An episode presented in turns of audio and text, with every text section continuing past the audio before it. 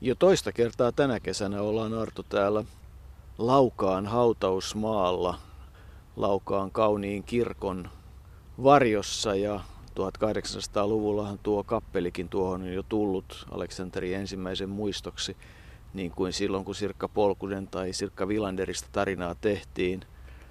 Nyt ollaan oikeastaan pohtimassa elämän mittaista juoksua. Niin, Vihtavuoren pamauksessa oli kaksikin tunnettua urheilijaa, jotka molemmat lepäävät täällä Laukkaa hautausmaalla. Sirkka Vilander Polkusen hauta on tuolla lähempänä Saravettä, se on paljon uudempi hauta. Vasta 2014 sinne ilmestynyt syyskuussa, mutta sitten Mikko Hietanen, joka on nyt tässä silmiemme edessä. Hän oli elämän mittaisen juoksuedustaja. Hän oli mies, joka juoksi koko elämänsä, näin voidaan sanoa. Vuonna 1999 hän 88-vuotiaana poistui sitten keskuudestamme, mutta vielä 86 vuonna hän 75-vuotiaana voitti maratonilla veteraanien Euroopan mestaruuden, mutta tuo juoksuura, se kesti kaikkiaan 60 vuotta, mutta se varsinainen huippuura oli sitten kyllä kovin lyhyt.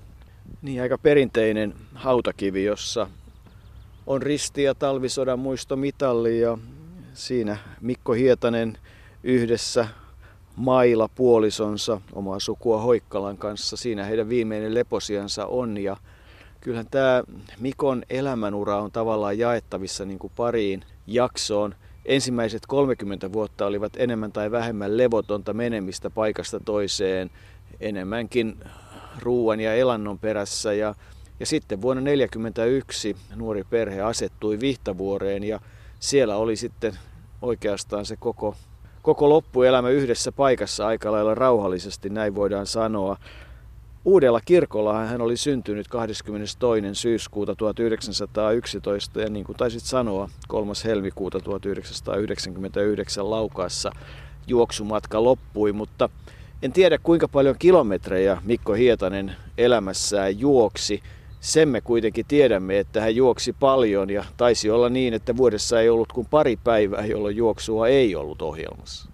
Niin, se juoksu oli pohjistettu aikanaan siellä Uudella kirkolla paimen poikana, kuten Mikko itse haastatteluissa kertoi. Hän siihen aikaan lehmiä ei pidetty missään aidatuilla laitumilla, vaan ne saattoivat eksyä pitkillekin metsiin. Ja Mikko paimenpoikana kertoi, oli 20 kilometrin lenkkiäkin tuli kaikkia lehmiä kootessa ja piti erottaa – mitkä olivat oman, omien lehmien kellon äänet ja etsiä sitten sitä kautta. Mutta niin kuin sanoit, niin tapasimme hänen neljästä tyttärestään toiseksi nuorimman Ullan, joka on vielä täällä Keski-Suomessa asustaa. Kaikki muut ovat muuttaneet jo kauemmas Vihtavuoresta, niin Ulla kertoi, että isällä oli kaksi päivää vuodessa, jolloin hän ei juossut koko elämänsä aikana. Toinen oli joulupäivä ja toinen oli sitten pitkä perjantai.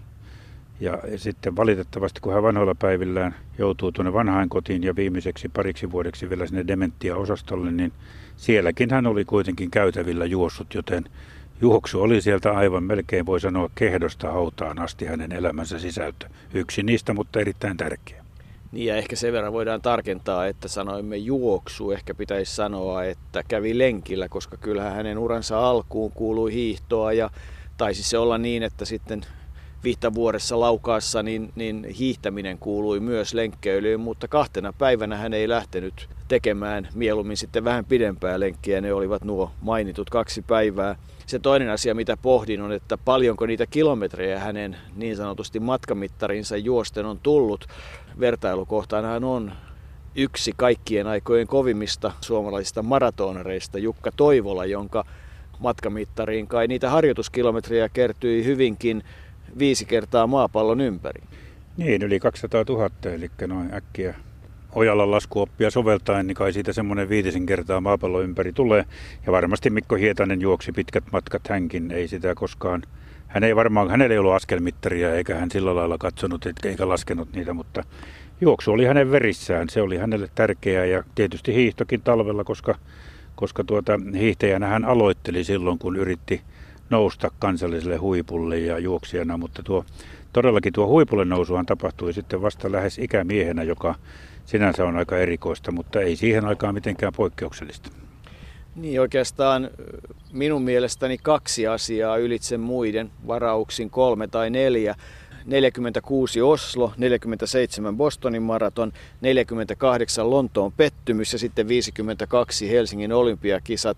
Siihen väliin oikeastaan kai mahtuu aika pitkälle se hänen uransa, johon tietysti kuuluu muun muassa kaiken kaikkiaan näiden pitkien matkojen maailmanennätyksiä kahdeksan kappaletta, mutta kyllä kai se elokuinen Oslo vuonna 1946 on se, josta Mikko Hietanen kaikkein parhaiten tunnetaan. Mikko Hietanen kilpaili silloin ensimmäisen kerran ulkomailla ja aikamoisella menestyksellä. Erinomainen artikkeli on Kari Perälän kotiseutulehteen tekemä vuonna 1997, jossa on kuvattu tuota Mikko Hietasen maratonia ja Mikko Hietanen itse päässyt siinä sitten kertomaan laajalti, minkälainen kilpailu se oli. Bisletiltähän lähdettiin ja tuo maratonreitti oli tällä kertaa reilut kaksi kilometriä lyhyempi kuin normaalisti. Norjalaiset juoksuttivat niin sanotun lyhyen maratonin, kun mentiin Rammenin tielle Pisletiltä ja sitten Oslo vuonorantaa Holmenin ja takaisin. Matkalla oli vain pari tuollaista loivahkoa nousua. Ja siinä Väinö Muinonen jo 38 Euroopan mestaruuden voittanut suomalaismaratonari ja Mikko siinä lähtivät sitten yhdessä ja jättäytyivät jo stadionilta lähdettäessä yli 100 metrin päähän. Aloittivat varovasti, mutta siinä ei toteutunut tuo 50 hiihtäjän tai maratonjuoksijan motto, että aloitin varovasti sammuin viimeistä joukossa, vaan tällä kertaa poikien, tai ei voi sanoa enää poikien, koska Mikko oli jo 34-vuotias ja Muinonen 45-vuotias. Mutta taktiikka toteutuu ja Mikko on siitä kyllä varsin elävästi kertonut sitten, millä tavalla tuo maraton siinä eteni. Oikeastaan toinen mielenkiintoinen asia oli se, että kyllähän nämä Oslon EM-kisat ensimmäiset sotien jälkeen ja historiassaan kaiken kaikkiaan kai kolmannet yleisurheilun EM-kilpailut, niin siellähän keihää heitossa saatiin mitalleita, mutta olihan se hieno päivä suomalaisittain, koska kai se niin oli, että Viljo Heino ja Helge Perälä ottivat 10 000 metrillä kaksoisvoiton, mutta Arto kaikki lähteet tai monet lähteet kertovat, että, että Viljo Heino ja Mikko Hietanen, kun tulivat yhtä aikaa stadionille niin, ja juoksivat tietysti sitten eri suuntaan, niin kuin oli toinen vastapäivää ja toinen myötäpäivää sitä stadionia ympäri, niin moikkasivat toisiaan, tervehtivät, mutta sitten on myös toisenlaista kuvitelmaa. Niin, annetaanpa Mikko itse kertoa. Hän hypätään tuonne 36 kilometriin, jo, jos jolloin hän kertoo, että siinä hän pisteli kilometrin kovaa, mutta ranskalainen Kusään oli vielä mukana hänen hartioittensa takana. Sitten löysäsin hiukan ja huomasin, että yllättäen Kusään jäi, eli Kusään ei oikein tiennyt sitten mitä Hietanen siinä ilmeisesti tarkoittaa, mutta putosi kyydistä. Ja näin sitten Mikko kertoo, olin yksin kärjessä, kiristin edelleen vauhtia, tunsin voittavani. Viimeisellä mehuasemalla otin vähän virvokkeita ja taas kiristin. Tuli nousu ja katsoin taakseni, ketään ei näkynyt. Jalkapohjia poltti, kun tossut olivat ohuet, mutta oli enää lyhyt matka jäljellä. Niin mitäpä tuosta. Tulin portista kentälle, oli jo hämärää, valokuvajan salamavalot sokaisivat kokonaan silmäni ja sitten se tulee totuus. Heinokin oli juostessa tervehtynyt, mutta sitäkään en nähnyt. Saatuani Seppäleen juoksi vielä kierroksen ja toistamiseen maaliin tullessani tuli Muinonenkin perille. Muinonen otti hopeaa ja perällä hopeaa kympillä, mutta ilmeisesti nyt sitten Mikko ei ollut sitä Heinon tervehdystä huomannut. Viljo Heino on ilmeisesti moikannut, mutta Mikko on vain pahtanut ja, ja ollut jo siinä vaiheessa niin voiton huumassa, että muut, on, muut asiat ovat olleet sitten aivan tuommoisia sivuasioita. Niin, eli hieno päivä suomalaisittain. Kaksi kaksoisvoittoa niillä matkoilla, jotka tietysti suomalaisille ovat tärkeitä ja vielä keihässä Yrjö Nikkasen hopeamitalli. Nikkanenhan tietysti tietyllä tavalla liittyy Hietaseen sillä lailla, että molemmat ovat näitä Karjalan kannaksen poikia. Mikko todella siellä Uudella kirkolla Karilan kannaksella maanviljelyspitäjä, jossa muun muassa oli pari parantolaa ja kyllä kai sitä kerrotaan, että Volmari Isohollo muun muassa 30-luvun puolivälillä oli jo siellä itseään parantelemassa ja Hyttilän kylä oli se, mistä hän oli kotoisin. Leipää piti lähteä hankkimaan ja sitä hankittiin monella eri tavalla, erityisesti silloin 30-luvulla, mutta kyllä joku tieto kertoi, että hän maamieskoulua olisi käynyt ja se kilpaura kai alkoi sitten oikeastaan aika pitkälle 21-vuotiaana hiihtoa, juoksua ja kaiken kaikkiaan tämä 30-luku on ollut mielenkiintoinen suojeluskunta hiihtoa valiohiihtäjien joukossa ja tärkeä osa oli sitten asepalvelus, joka alkoi vuonna 1933 ja silloin todettiin, että hän on aika heikon oloinen ja, ja todettiin, että voiko hän edes asepalvelusta käydä läpi, mutta, mutta päätettiin kuitenkin katsoa ja ehkä Mikko Hietasen kannalta onnellista armeijassa oli se, että hänen angiinansa havaittiin ja, ja sitten niirurisat leikattiin ja näin tämä yksi bakteeripesäke saatiin pois. No asepalveluksen jälkeen Johannekseen ja sitten syntyi uusi into treenaamiseen. Pitkiä matkoja hän juoksi ja näin meni muutama vuosi, kunnes tullaan sitten vuoteen 1937, jolloin hän voitti Kaisaniemen maratonin, niin sanotun maratonin alokas-sarjan ajalla 1.29, 35, 25-vuotiaana. Ja silloin voidaan kai oikeastaan Arto sanoa, että oli syntynyt juoksija Mikko Hietanen. Silloin voidaan sanoa, joo. Ja silloin hän sitten tapasi niissä Haminoissa myös tulevan vaimonsa Mailan ja, ja sitten mentiin naimisiin ja alkoi syntyä noita tyttöjä, joita tuli sitten kymmenen vuoden aikana kaikkiaan neljä, 41 ensimmäinen esikoinen, joka on nykyisin muuten pappi. Aivan ensimmäisten joukossa papin virkaan Suomessa vihitty Marja-Liisa. Niin, ja sitten Mirja syntyi 43, Ulla, jonka tapasimme 48 ja sitten viimeisenä Anna-Riitta vuonna 51. Ja, ja todellakin esikoistyötöstä tuli pappi, joka oli kuulemma isälle ihan ei mitään erikoista, hyvä asia sekin. Ei hänellä ollut tämmöisiä ongelmia, että naispappeuden kanssa uskonto. Hän oli tyypillinen, Mikko Hietanen tyypillinen luterilainen, joka toteutti aika ankaraakin kasvatusta kotona. Remeliäkin, remeliäkin saatiin, Ulla kertoi, mutta ei hän mitenkään sillä lailla uskovainen ollut. Äiti Mailla oli enemmän sitten seurakunnan työssä mukana. Mutta 39 Mikko sitten joutui kuitenkin talvisotaan. Hän oli palveli tykistössä ja, ja niin kertoi, on kertonut, että varsinkin sodan loppuvaihe Viipurilahdella oli raskas. Vihollinen oli päässyt tai oli päästä lopullisesti Lahden yli ja kaikki oli niin sanotusti hiuskarvan varassa. Ja kun rauha saapui 13. päivä maaliskuuta ja tykistö tuli lakkasi kello 11, niin Mikko kuvasi tunnelmia sanoen, tuntui epätodellisen hiljaiselta, päässä humisi. Istuin tulilla vähän aikaa, nojasin polviin, ihmettelin, että olin jäänyt henkiin. Nousin ylös ja läksin juoksulenkille. Niin kaikkiaan tämä vuosi 39 ja siitä sitten aina 41 asti on ollut hänen elämässään äh, hyvin mielenkiintoinen äh, huhtikuussa se avioliitto Mailan kanssa ja, ja sitten mm, siitä voidaan jatkaa lokakuuhun 39, jolloin saimme nähdä sen todistuksen, jolloin hän, äh, hänet kutsuttiin yleiseen harjoitukseen. YH alkoi 70.39 Mikon osalta ja ja kyllähän se tietysti se talvisota sillä lailla dramaattinen oli, että koti ja palkinnot jäivät ja sieltä perhe sitten, nuori perhe muutti Lahteen. Hän oli jossain vaiheessa Lahden sahalla töissä ja, ja sieltä sitten päädyttiin pohjoiseen Temmekseen, jota kautta Suolahteen ja lopulta sitten Vihtavuoreen. Eli, eli perhe on niin kuin mennyt työn ja asumuksen perässä. Ei silloin evakolla helppoa ollut. Ei ollut silloin helppoa, mutta sitten työpaikka täältä tehtaalta, Vihtavuoren tehtaalta varmasti niin kuin toi jatkuvuutta ja turvaa elämään. Mikko oli varastolla ensin töissä ja, ja sitten hänestä tuli ulkoalueiden hoitaja ja kyllähän se tietysti vähän hymyilytti, kun Ulla tytär kertoi, että isä sai jopa työsuhden mopoon, työsuhdetunturi, jolla pystyi sitten tuolla ulkoalueella kurvailemaan. Äiti Mailla taas oli siellä nalleja tekemässä ja vähän vaarallisemmassa työssä ja Kyllähän Ulla muisti hyvin tuo vuoden 66 räjähdyksenkin, jossa neljä henkeä sai surmansa ja muun muassa Sirkka Polkusen Vilanderin veli Erkki, mutta silloin elettiin kuitenkin, tehdas oli tärkeä ja se toi turvaa, vaikka jossain mielessä olikin sitten myös tuommoinen turvattomuuden lähde, mutta elämä on sellaista. Siihen pitää turvautua, joka lähimpänä on. Niin hän oli siis jatkosodan ajan täällä Vihtavuoren tehtaalla töissä ja, ja osallistui sitten sota-aikana. Oli jonkun verran kilpailuja tai olikin kilpailuja ennen kaikkea sitten pitkiä matkoja, jotka silloin olivat hänelle tärkeitä. Ja, ja kyllä hän juoksi yleisesti ottaen aika pitkän ajan näitä yli 15 kilometrin matkoja hyvällä menestyksellä. Ja, ja yksi niitä mielenkiintoisia kilpailuja oli, oli silloin välirauhan aikana juostu kaatuneiden muistokilpailu.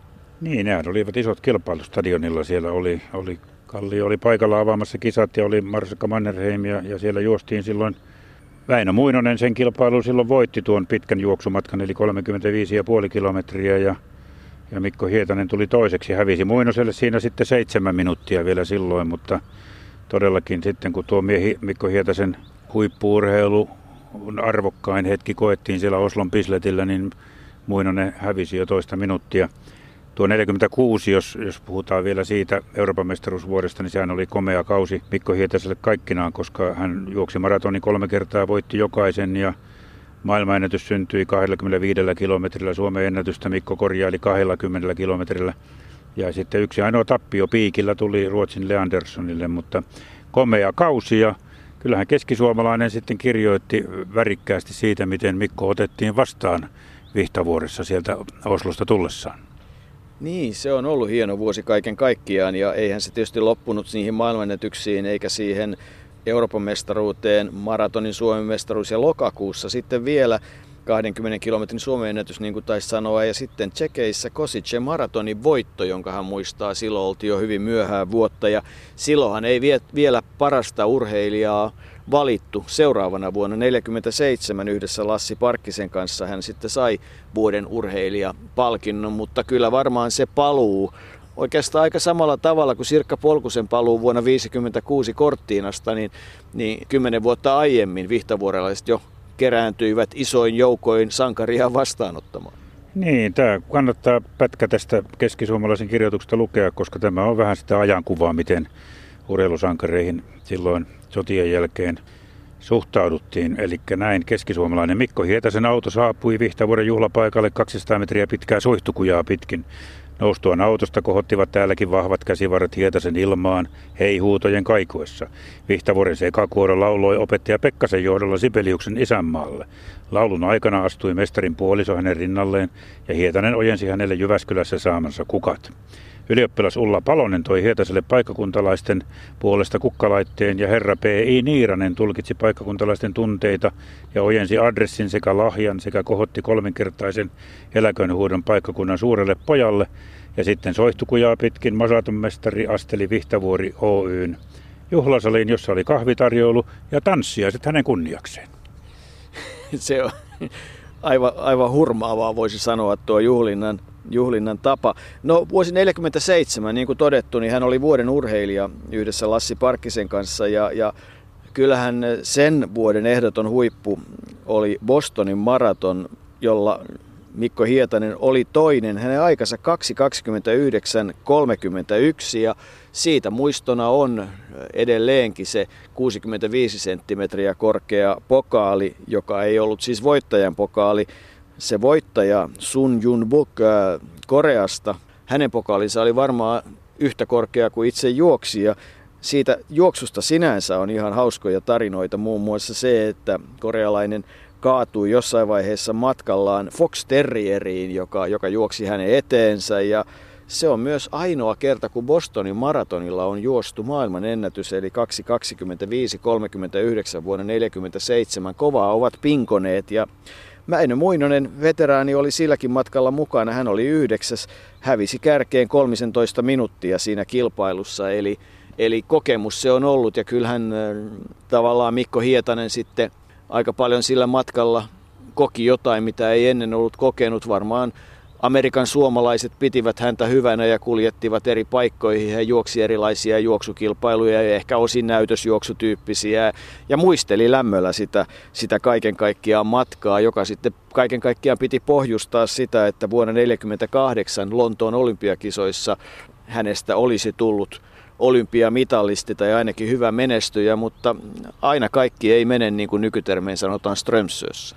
Ei mene. Mikko oli silloin jo 37-vuotias, muutaman päivän vajaa. Ja tuota, hän oli itse asiassa aikamoinen mitalisuosikki ennen Lontoon kisoja, mutta niin olivat Viljo Heino ja monet muutkin Lontoon olympiakisojen yleisurheilusta. Suomalaiset, suomalaiset kyllä muistavat Tukun epäonnistumisia. Ja, ja Mikolle se epäonnistuminen lähti oikeastaan siitä, että kun Armas Valsteen auton vieressä tai, tai siinä lähettyvillä. Hietanen tutustui reittiin juosten – joitakin päiviä ennen kilpailua, niin oli uudet juoksutossut silloin laitettu jalkaan ja kivi- ja asfalttipintaisella kadulla.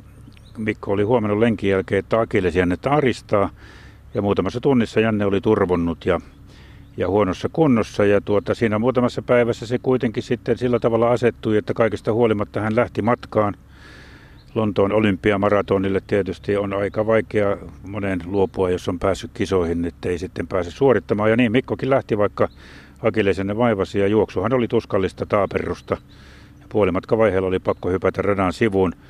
silloin nimenomaan Heino ja muutkin, Heinokin keskeytti ja Heinström jouduttiin sekopäisenä vetämään kympillä pois radalta, joten se oli aikamoinen Waterloo ja pettymys, vahva pettymys Mikko Hietaselle, joka Lontoon kisoihin lähti suosikkina ja varmasti se oli sitten yksi syy, että hän, hän vielä aika, aika voimakkaasti halusi olla mukana Helsingin olympiakisossa. Niin, sillä se Akillesenne on kyllä vaivannut. En tiedä, onko sitä millään tavalla sitten operoitu tai muita, mutta jos nyt oikein muistan, niin joku artikkeli vuonna 50, vuodelta 1951 kertoi, että, että jos vielä silloinkin se vaivasi ja hän pohti sitä, että kun se nyt saa asettumaan, niin kyllähän se juokseminen sitten siitä lähtee liikkeelle. Siellä oli niitä hyviä kavereita ja hivenen vanhempia minusta ja, ja tuota, tuota, niin ne kulki pitäjästä, missä isompia kilpailuja oli ja 3000 etupäässä.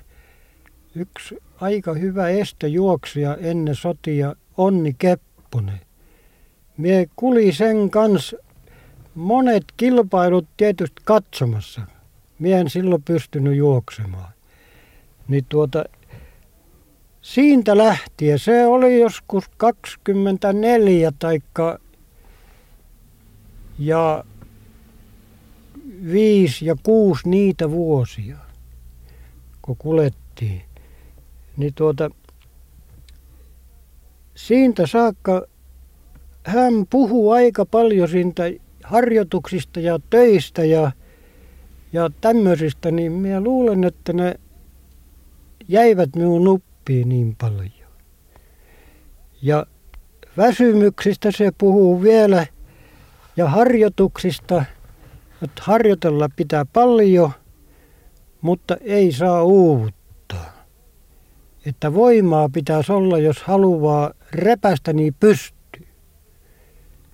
Ja minä jäljestäpäin on havainnut sen, että jos sitä paljon harjoittelee, niin se pitää olla, että se menee hyvin. Ei saa olla kankeutta siinä. Ja sitä tietä minä on tehnyt sitten kun pääsin jo tänne Vihtavuoreenkin töihin, niin se työ niin helpotti vähän. Me oli ruutia keittämässä, niin tuota, se oli helpompaa työtä ja minä pystyn lenkittelemään tehosammin.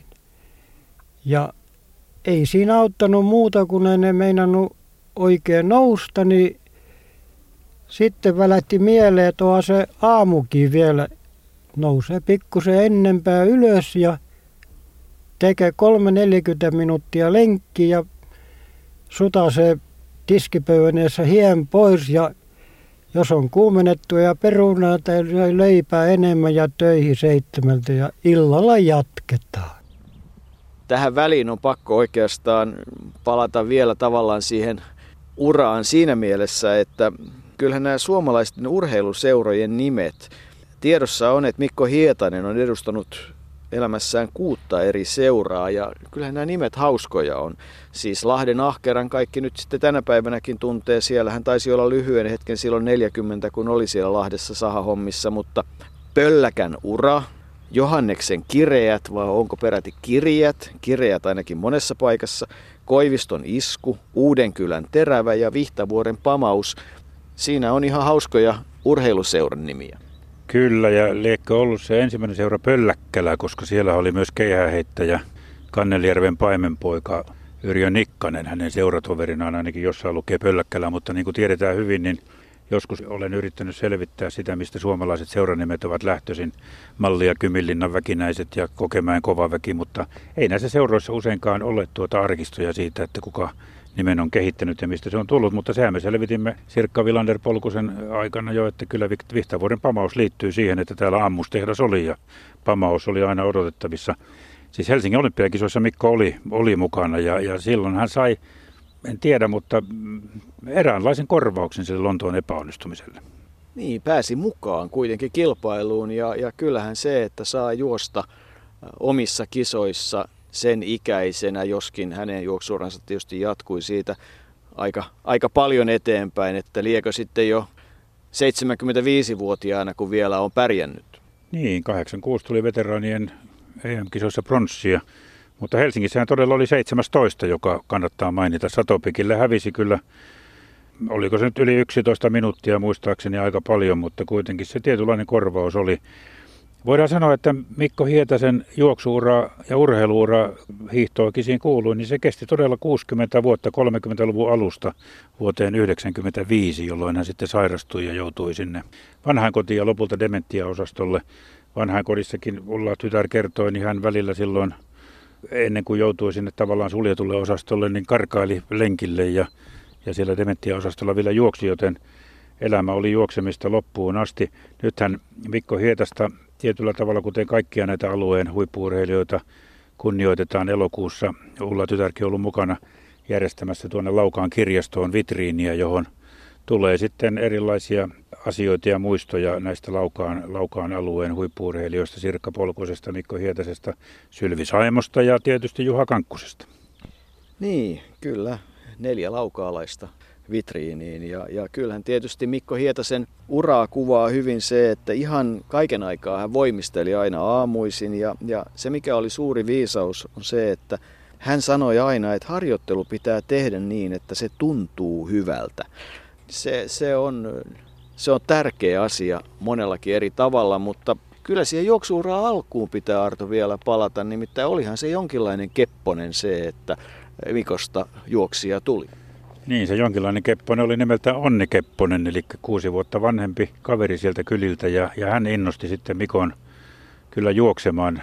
Onni Kepponen kaatui jatkosodassa vuonna 1944 muutamaa kuukautta ennen kuin jatkosota Neuvostoliiton kanssa päättyi. Ja, ja siihen sammui hänen elämänsä, mutta hänellä oli erittäin suuri merkitys kyllä Mikko Hietasen uran alkuvaiheessa. Ja Onni Kepponenhan oli itsekin lahjakas juoksija. Kyllä, ja kyllähän tietysti siis, niin kuin todettu, niin sodan jälkeen 45-52 enemmän tai vähemmän se huippuura osui, ja, ja siinä oli nämä muutama huipputilanne, mutta kyllähän siinä aikana voitti SM-maratonin muun muassa 45-48 joka vuosi, ja maratonin Pohjoismaiden mestaruuden vuonna 1947.